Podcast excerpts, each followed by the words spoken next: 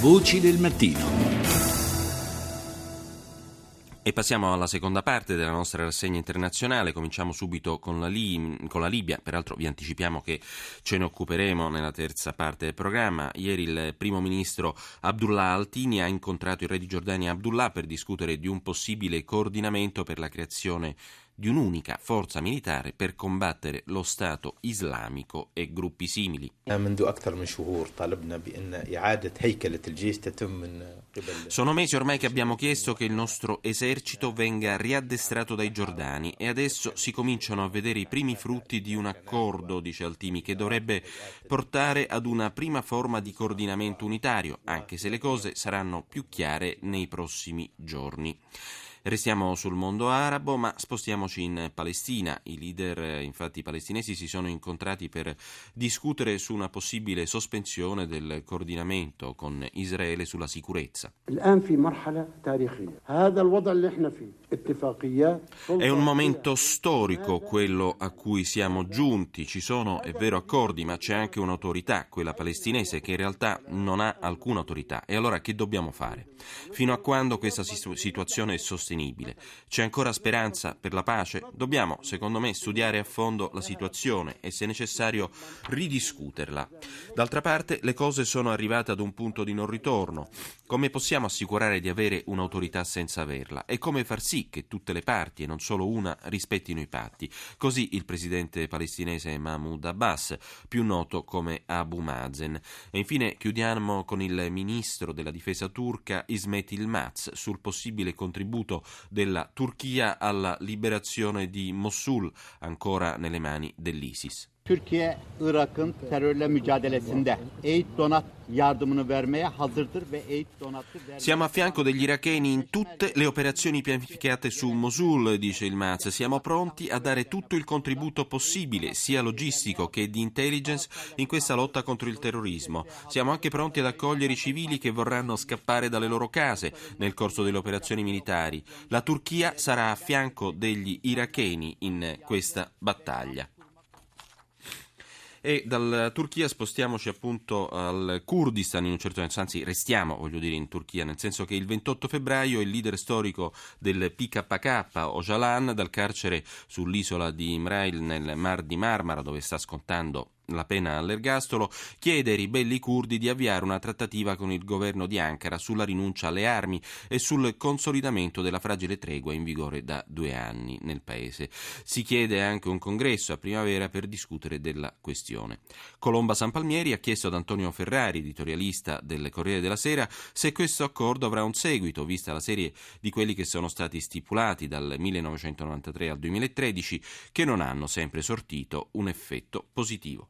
Diciamo sono stati tanti questi tentativi, anche riusciti, giustamente eh, ricordavate nel 93, nel 93 eh, Ocalan si disse pronto a questa tregua, io proprio lo intervistai subito dopo l'annuncio di questa tregua e pareva che la cosa funzionasse. In effetti poi ha funzionato relativamente poco, anche perché c'è stata sempre sfiducia tra le due parti. Ora è successo questo però, con questo governo musulmano, eh, un governo islamico, chiedo scusa, islamico moderato di Erdogan, la situazione nelle regioni del sud-est della Turchia si è molto allentata e oggi questo potrebbe essere il momento opportuno per rilanciare questo dialogo finalmente che potrebbe portare anche a una soluzione. Il pericolo vero è rappresentato dall'ISIS, forse non lo capisce fino in fondo il presidente Erdogan, però la componente kurda può essere una componente fondamentale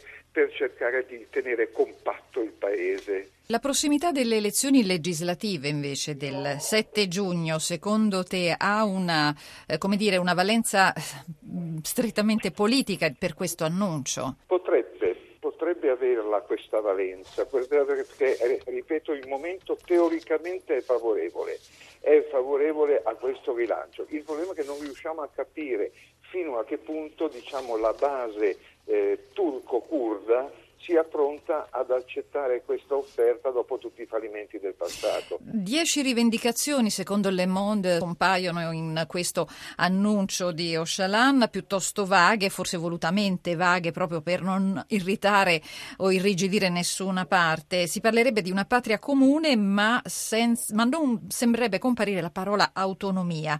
Eh, e soprattutto si dovrebbero portare nel testo della nuova Costituzione proprio i diritti dei curdi. Eh, lo stesso Erdogan è alla ricerca di una eh, conferma. Assolutamente sì, 15 milioni di curdi sono un numero molto consistente, sono eh, una minoranza importante all'interno del paese.